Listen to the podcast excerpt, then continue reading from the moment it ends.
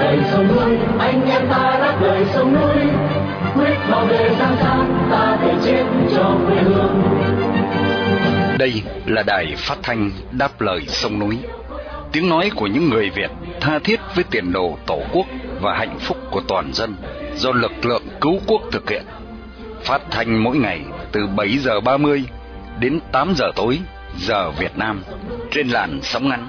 9.670 km chu kỳ.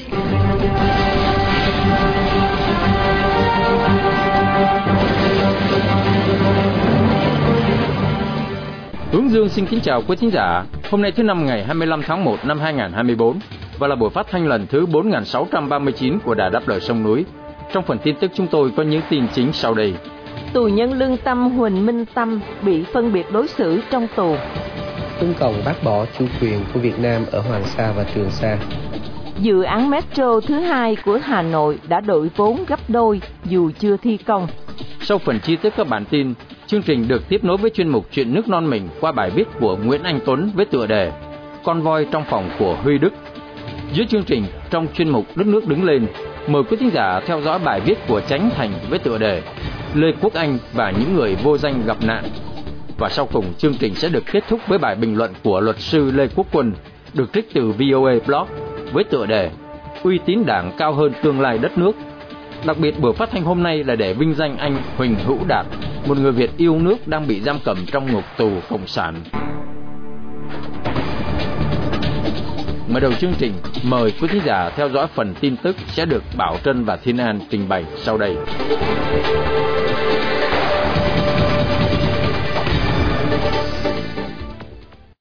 Tù nhân lương tâm Huỳnh Minh Tâm, người đang thụ án 8 năm tù với cáo buộc tuyên truyền chống chế độ tại trại giam Gia Trung, cho biết là kể từ khi ông bị đưa đến nơi giam giữ này 4 năm trước, ông luôn luôn bị cách ly ở trong phòng giam có gắn máy camera.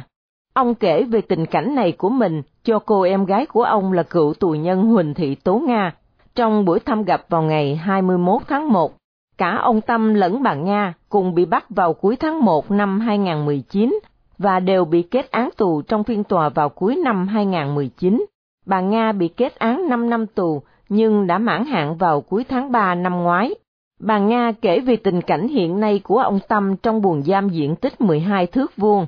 Bà cho biết là ông Tâm bị nhốt riêng trong phòng này gần 4 năm qua và có máy quay phim theo dõi suốt ngày.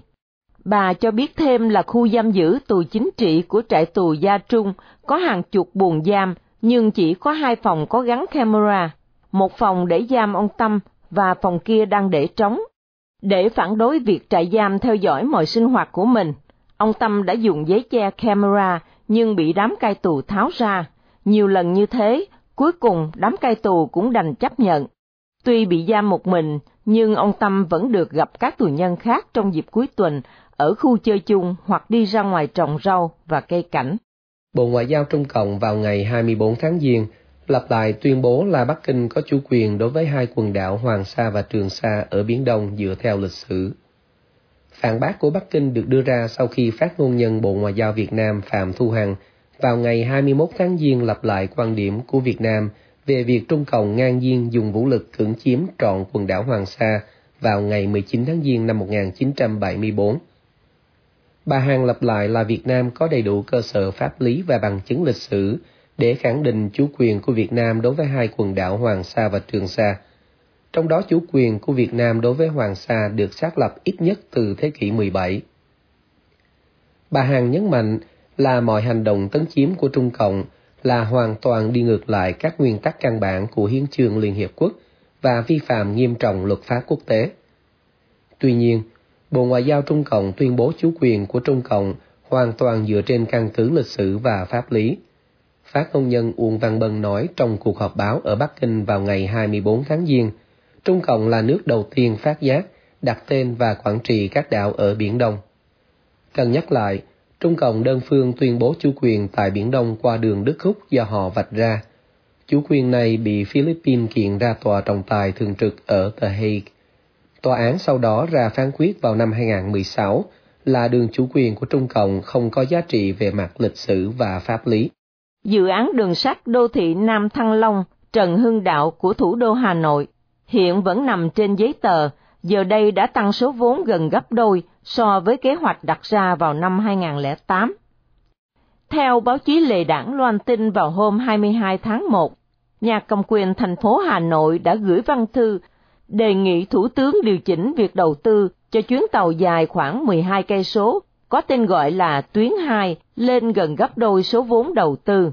Theo đó thì mức đầu tư gần 20.000 tỷ đồng vào năm 2008 sẽ tăng lên gần 36.000 tỷ đồng sau 15 năm nằm trên giấy. Nhà cầm quyền Hà Nội giải thích là khoản tăng vốn đầu tư nhiều nhất là chi phí xây dựng và thiết bị phải cần thêm lần lượt là gần 10.000 tỷ đồng. Vẫn theo nhà cầm quyền Hà Nội thì việc tăng mức đầu tư là do các thay đổi về quy mô, tỷ giá quy đổi, biến động về giá nhiên liệu, vật tư, thiết bị, nhân công và tiền lương. Tuy chưa đề ra ngày khởi công dự án, song các báo chí lệ đảng trích lời nhà cầm quyền Hà Nội đề nghị là dự án sẽ được hoàn thành vào năm 2029.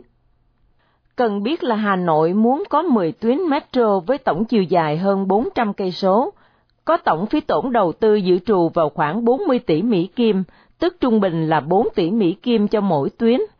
Tuy nhiên cho đến nay, Hà Nội mới chỉ có một tuyến hoạt động từ cuối năm 2021 là Cát Linh, Hà Đông. Đây là tuyến metro bị đội vốn gần 9.000 tỷ đồng và bị chậm trễ đến hơn 10 năm, với nhà thầu xây dựng là một công ty trung cọc.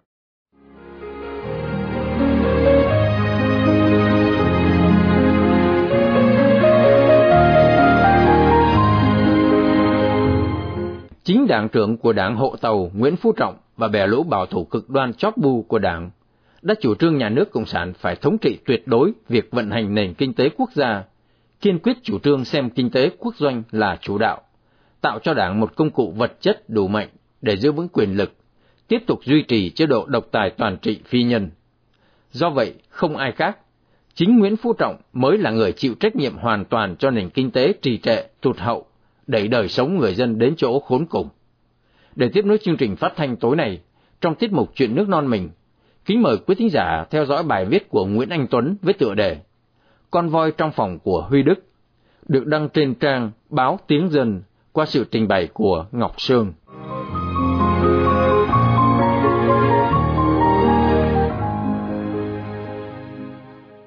Gần đây, nhà báo Huy Đức có bài viết Vinashin và sự phản bội công cuộc cải cách theo hướng thị trường, cho rằng cựu Thủ tướng Nguyễn Tấn Dũng phải chịu trách nhiệm cho những thất bại trong cải cách kinh tế theo hướng thị trường ở Việt Nam, và bởi vậy, việc thành lập Ủy ban điều tra độc lập để hạch tội Nguyễn Tấn Dũng và những người liên quan vẫn còn rất cần thiết. Bên cạnh những nhận xét khó kiểm chứng của các cựu lãnh đạo được dẫn trong bài, bài viết đưa ra ba điểm sau làm căn cứ cho cáo buộc đối với ông Dũng. Thứ nhất, ông Dũng chủ trương phát triển các tập đoàn nhà nước đa ngành. Thứ hai, ông Dũng đầu tư ồ ạt, tiền đổ ra từ ngân sách, từ ngân hàng, thậm chí để có vốn lớn, dự trữ quốc gia, dự trữ ngoại tệ cũng được đưa ra. Thứ ba, ông Dũng để mặc các bộ ngành cài cấm điều kiện kinh doanh giấy phép. Xin bàn về từng điểm một.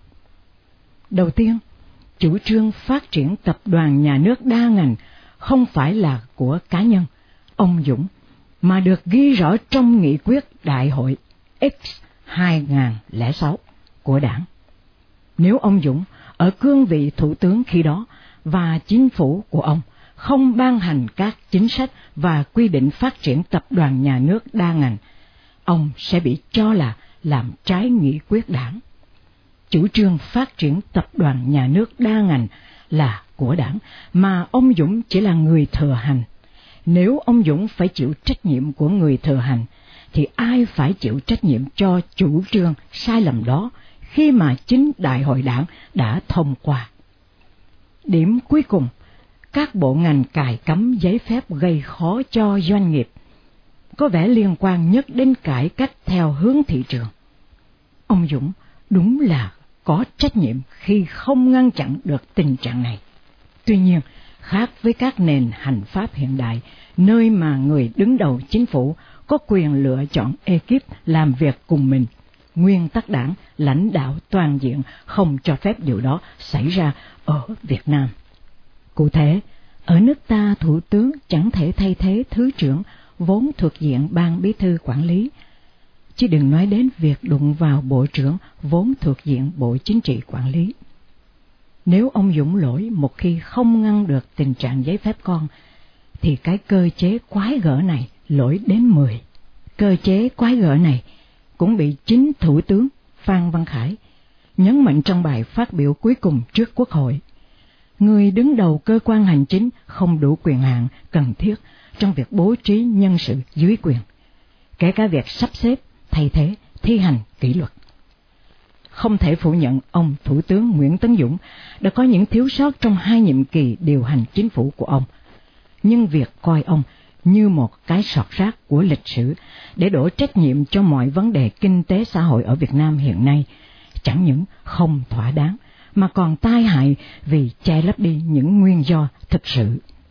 Đoạn cuối bài viết của Huy Đức đã chạm đến nguyên do này khi kết luận rằng chính quốc doanh là chủ đạo mới là cản trở lớn nhất của kinh tế thị trường, song lại khiến cho toàn bộ phần hạch tội Thủ tướng Dũng ở trên trở nên trật quất.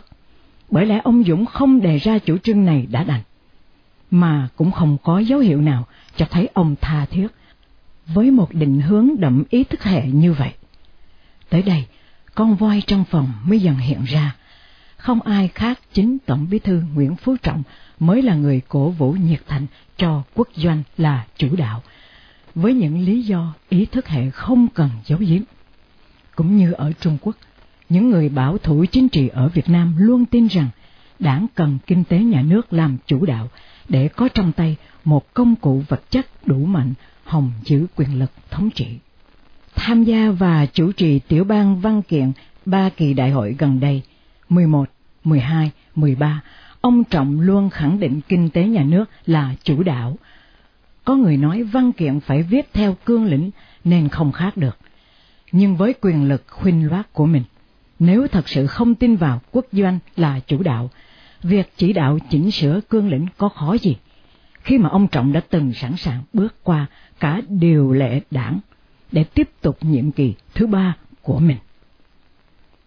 Cũng với thời ông Trọng, bất kỳ tiếng nói nào trong đảng xét lại chế độ sở hữu toàn dân về đất đai, đứa em song sinh với quốc doanh là chủ đạo, trong nền kinh tế thị trường định hướng xã hội chủ nghĩa, sẽ bị coi là tự diễn biến, tự chuyển hóa và bị nghiêm trị.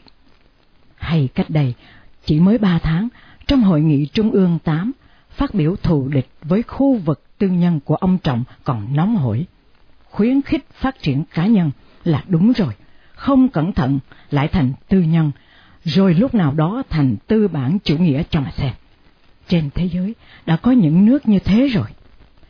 Thái độ thù địch với khu vực tư nhân của người đứng đầu hệ thống quyền lực đang phủ bóng lên bức tranh kinh tế, xã hội Việt Nam như thế nào thì mỗi người có thể tự cảm nhận. Song không nên quá ngạc nhiên khi mà Trung Quốc dưới thời Tập Cận Bình cũng đang an ninh hóa cao độ nền kinh tế và xã hội của họ, đặt trọng tâm vào việc đề cao khu vực nhà nước và bóp nghẹt khu vực tư nhân. Với kết quả là đã đảo ngược lại nhiều cải cách theo hướng thị trường mà nhiều thế hệ lãnh đạo trước đây từng thực hiện. Tóm lại, chính sự bảo thủ, ý thức hệ của người nắm quyền lực cao nhất ở Việt Nam là Tổng Bí thư Nguyễn Phú Trọng mới là cản trở lớn nhất đối với mọi cải cách ở Việt Nam, dù là kinh tế hay chính trị. Quý thính giả đang nghe chương trình phát thanh Đáp lời sông núi do lực lượng cứu quốc thực hiện từ ngày 15 tháng 5 năm 2011. Thính giả khắp nơi có thể nghe chương trình phát thanh trên YouTube, Facebook và website radio đáp lời sông núi.com.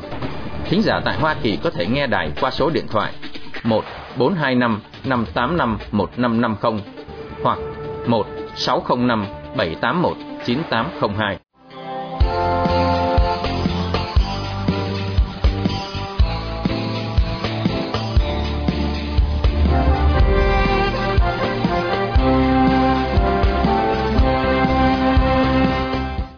Tối thượng của bạo quyền Cộng sản Việt Nam là bảo vệ quyền lực tuyệt đối của chúng để củng cố và duy trì chế độ độc tài toàn trị trên toàn cõi Việt Nam. Do vậy, đội ngũ những người đấu tranh âm thầm, ẩn danh, nhưng hiệu quả, góp phần không nhỏ cho sự lớn mạnh của phong trào dân chủ, nhân quyền trong nước, luôn là nỗi khiếp sợ của bạo quyền Cộng sản. Thế nên, Công an Cộng sản Việt Nam đặc biệt thường xuyên điều tra, theo dõi, rồi đàn áp, cầm tù, bức hại những nhà đấu tranh âm thầm này. Chắc rằng đội ngũ yêu nước âm thầm ẩn danh của dân tộc ta sẽ ngày càng lớn mạnh, hiệu quả hơn để cùng đất nước đứng lên đạp đổ bạo quyền của Đảng Cộng sản phản dân hại nước. Để tiếp nối chương trình phát thanh tối nay trong tiết mục Đất nước đứng lên, kính mời quý thính giả theo dõi bài viết của Tránh Thành với tựa đề Lê Quốc Anh và những người vô danh gặp nạn, được đăng trên trang Việt Nam Thời báo qua sự trình bày của Khánh Ngọc.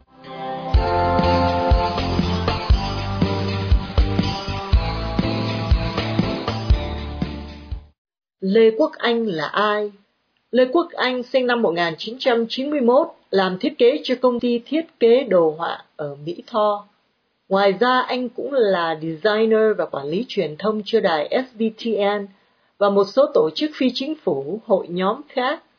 Ngày 8 tháng 3, An ninh thuộc Cục An ninh Nội địa A02 Bộ Công an kết hợp cùng An ninh tỉnh Tiền Giang đã tới nhà tìm Quốc Anh nhưng không gặp sau đó họ tới tận nơi anh đang làm việc và bắt cóc về đồn.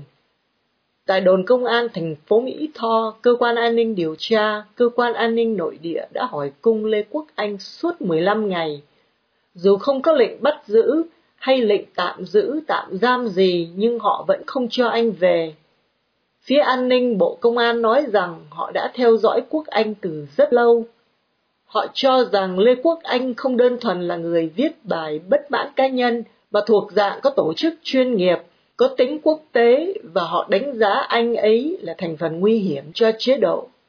An ninh cũng tìm thấy những hình ảnh Lê Quốc Anh mặc áo ủng hộ phong trào dân chủ Hồng Kông, ủng hộ Ukraine. Họ cho rằng ủng hộ dân chủ là âm mưu lật đổ nhà nước Cộng sản kết hợp với việc Quốc Anh làm truyền thông cho các tổ chức phi chính phủ và đài truyền hình hải ngoại, thì công an cáo buộc anh ấy làm tài liệu và tuyên truyền thông tin chống phá nhà nước Cộng sản của họ. Tại sao Lê Quốc Anh bị truy nã đặc biệt? Được biết, Lê Quốc Anh là con duy nhất trong gia đình, nên Quốc Anh đã không kể cho gia đình biết những việc anh ấy đang làm để tránh cha mẹ lo lắng. Khi Quốc Anh bị bắt, cả nhà đều bất ngờ và không biết phải làm sao, sau đó, gia đình đã lên Google tìm hiểu và liên hệ luật sư Nguyễn Văn Miếng nhờ giúp đỡ. Ngày 23 tháng 3, luật sư Miếng tới tận đồn công an Mỹ Tho can thiệp, thì an ninh mới thả Lê Quốc Anh về sau 15 ngày giam giữ không giấy tờ. Tuy thả về nhưng an ninh vẫn quản thúc tại gia, cấm đi khỏi địa phương, nhận thấy tình hình nguy hiểm có thể bị bắt bất cứ lúc nào nên Lê Quốc Anh đã rời khỏi nhà để tìm nơi tạm lánh. Đến ngày 5 tháng 7 thì công an chính thức ra quyết định khởi tố bị can với Lê Quốc Anh theo Điều 117 Bộ Luật Hình sự là làm, tàng trữ, phát tán, tuyên truyền thông tin, tài liệu, vật phẩm nhằm chống nhà nước Cộng sản Việt Nam. Ngày 25 tháng 8, Công an Tiền Giang ra quyết định truy nã Lê Quốc Anh – nhưng lúc đó truyền thông nhà nước chưa vào cuộc. Cuối cùng, ngày 28 tháng 11, sau nhiều tháng tìm kiếm thì công an Tiền Giang nâng cấp lệnh truy nã thành lệnh truy nã đặc biệt và phát thông tin rộng rãi trên các phương tiện truyền thông đại chúng. Lúc đó thì dư luận mới biết được vụ việc của Lê Quốc Anh. Hiện nay Lê Quốc Anh vẫn chưa thể liên lạc với gia đình vì sợ bị công an nghe lén và định vị quốc Anh luôn luôn lo lắng rằng có thể bị bắt bất cứ lúc nào, vì theo lệnh truy nã đặc biệt, bất cứ ai phát hiện ra anh ấy thì đều có thể bắt và đưa lên công an. Phan Tất Thành, cựu admin Nhật ký yêu nước bị bắt cóc. Ngoài trường hợp Lê Quốc Anh, những năm gần đây, Công an Việt Nam đã bắt giam một số nhà hoạt động xã hội ẩn danh khác, điển hình như vụ Phan Tất Thành, ngụ tại quận 3, thành phố Hồ Chí Minh. Thành là cựu admin trang Nhật ký yêu nước, một trang mạng xã hội có hơn 800.000 người theo dõi. Trong thời gian Phan Tất Thành làm quản lý, trang Nhật ký yêu nước đã phát động thành công các cuộc biểu tình phản đối giàn khoan HD 981 Trung Quốc xâm phạm lãnh hải Việt Nam, phản đối nhà máy Formosa xả thải đầu độc biển miền Trung 2016, phản đối luật đặc khu và luật an ninh mạng 2018. Được biết, Phan Tất Thành đã không tham gia quản lý trang Nhật ký yêu nước từ khoảng 2017, nhưng hồi tháng 7 này bị công an tới nhà nói là có đơn tố cáo anh Thành gây tai nạn giao thông ở Đà Nẵng. Sau đó bắt cóc anh Thành về đồn công an phường 14 quận 3 mà không có bất kỳ giấy tờ hay quyết bị bắt giữ nào. Người nhà của Thành kể lại rằng anh đã bị đánh đập rất dã man, cưỡng bức anh phải nhận là có hoạt động dân chủ, tuyên truyền chống phá nhà nước, thậm chí công an còn đánh luôn cả em trai và mẹ của anh Thành tới ói ra máu té xỉu, nhằm ép anh phải nhận những gì mà công an cáo buộc. Ẩn danh âm thầm hiệu quả là nỗi khiếp sợ của chế độ độc tài. Những trường hợp như Lê Quốc Anh, Phan Tất Thành thường ít được cộng đồng mạng biết tới, vì các nhà hoạt động xã hội này thường ẩn danh, họ âm thầm hoạt động, kết nối, làm việc cùng nhau một cách hiệu quả, mà không ồn ào vì danh tiếng cá nhân. Thậm chí ngay cả người thân, gia đình của những người này cũng không biết rõ quan điểm và cách thức hoạt động của họ. Cộng sản Việt Nam đánh giá đây là những nhà hoạt động vô cùng nguy hiểm cho chế độ vì có tính tổ chức cao, biết xây dựng hình ảnh chung không vì danh lợi bản thân, mà thật sự đúng là những người yêu nước muốn dẫn thân cho nền dân chủ, nên nhà cầm quyền tìm mọi cách triệt hạ, thủ tiêu họ để bảo vệ chế độ độc tài.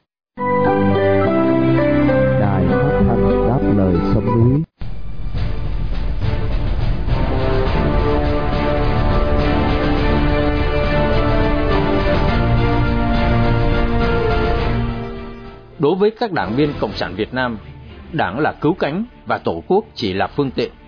Khi có sự xung đột giữa hai thực thể, họ sẵn sàng bán nước để đảng sống còn.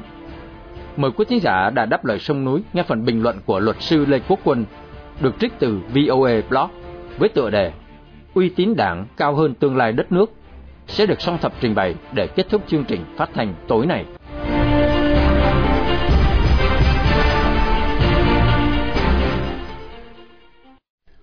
Việt Nam đã bước qua năm 2023 với các hoạt động ngoại giao sôi động và một chiếc lò rực lửa.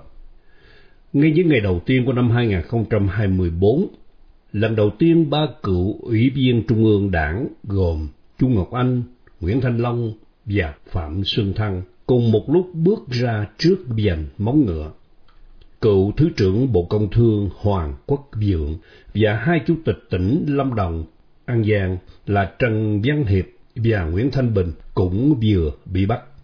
Ngoài ra, hàng loạt quan tham ở Trung ương cũng như địa phương mà không thể nhớ hết tên cũng chuẩn bị được đưa vào lò, góp chung cùng hàng trăm bị cáo với hàng vài trăm năm tù đã được tuyên án trong năm 2023. Trong vụ Việt Á, rất nhiều người dân vẫn xôn xao về trùm cuối Lời thanh minh của cựu chủ tịch nước Nguyễn Xuân Phúc càng kích thích sự tò mò và làm cho những đồn đoán thêm xôm tụ, đặc biệt khi có hai bị cáo là Nguyễn Bạch Thùy Linh và Nguyễn Thị Thanh Thủy đang ra tòa với tội danh lợi dụng ảnh hưởng đối với người có chức vụ quyền hạn để trục lợi. Tội này được quy định tại Điều 366 Bộ Luật Hình sự.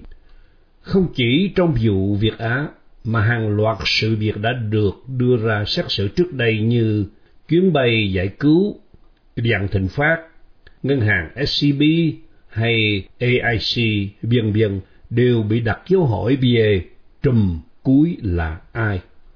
Những vụ từ chức được cho là vì trách nhiệm chính trị và nghĩa vụ nêu gương của các lãnh đạo cao cấp đều dẫn đến một cảm thức chung rằng đằng sau những bị cáo là kính thưa các đồng chí chưa bị lộ bên trên ông trùm vẫn còn những ông trùm khác trong dân gian bắt đầu lưu truyền câu ca dao thời hiện đại là chiếc lò là của cụ xây, củi thì cũng chặt từ cây cụ trồng. Để nói rằng ai cũng biết cơ chế này là một mảnh đất màu mỡ cho các cây củi gộc phát triển, và đúng đâu trúng đó, ai số đen thì phải chịu. Như chính một bị cáo đã thốt lên trong phiên xét xử vụ đại án chuyến bay giải cứu. Và trùm cuối cho mọi ông trùm chính là cơ chế. Để cho tham nhũng phát triển với quy mô từ nhỏ đến lớn, từ đơn lẻ đến hệ thống, từ địa phương lên trung ương, thì như vậy rõ ràng cần rất nhiều thời gian được nuôi dưỡng nhiều năm. Trùm cuối là lúc mà các đảng viên tuyên thệ, rồi thông qua các khóa đào tạo, được bổ nhiệm và huấn luyện về chính trị. Từ đó bắt đầu tạo nên sâu, chuỗi, rễ và hàng loạt liên hệ lăng nhằng khác mà chỉ có những ai thuộc diện gọi là quy hoạch mới được bước vào. Phải thừa nhận cái công cuộc đốt lò đã đem lại nhiều kết quả và đã tăng cái tính chính danh của đảng Cộng sản.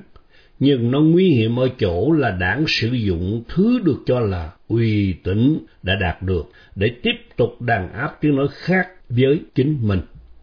Tệ hại hơn, công cuộc chống tham nhũng này sẽ làm thui chột hiệu năng của các cơ quan quyền lực nhà nước khác khi mà các thành viên ban chỉ đạo trung ương về phòng chống tham nhũng, chống tiêu cực được coi là thành gươm và lá chắn, rồi sử dụng nó đi chinh phạt từ lập pháp sang hành pháp, tạo tâm lý trừng phạt nhiều hơn là minh định rõ ràng về những sai phạm bằng điều luật hiện hành với những nguyên tắc pháp lý rõ ràng.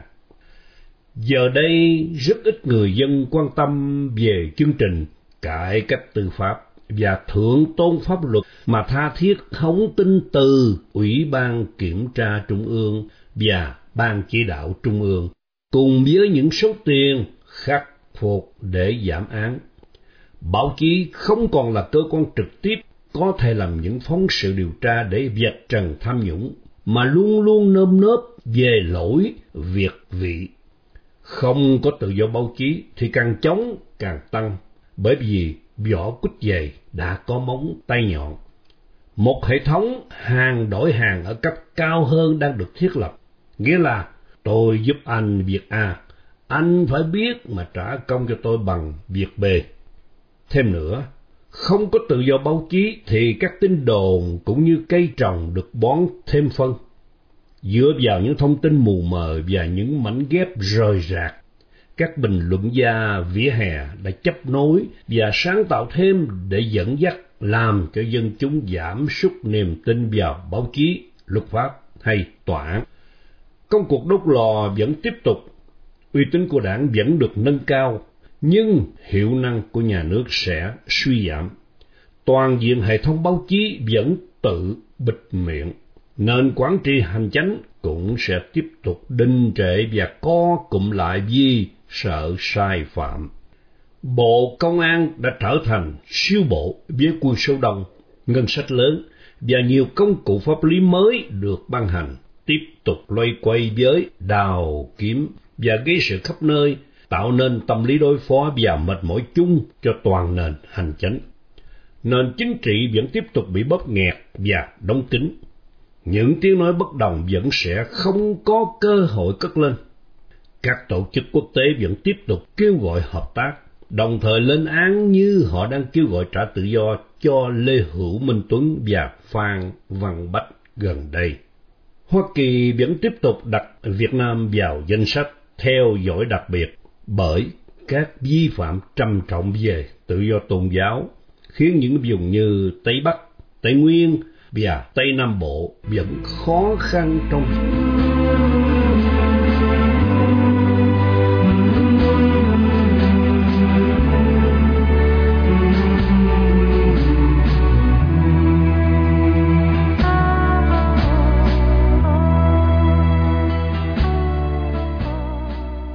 Trước khi chia tay trong buổi phát thanh tối này, mời quý thính giả cùng đài đáp lời sông núi nhớ đến anh Huỳnh Hữu Đạt, sinh năm 1970, bị bắt tháng 2 năm 2017 với bản án 13 năm tù giam. một người Việt đang bị nhà cầm quyền cộng sản giam cầm trong ngục tù vì lòng yêu nước, lẽ phải và sự đóng góp tích cực vào tiến trình dân chủ hóa Việt Nam.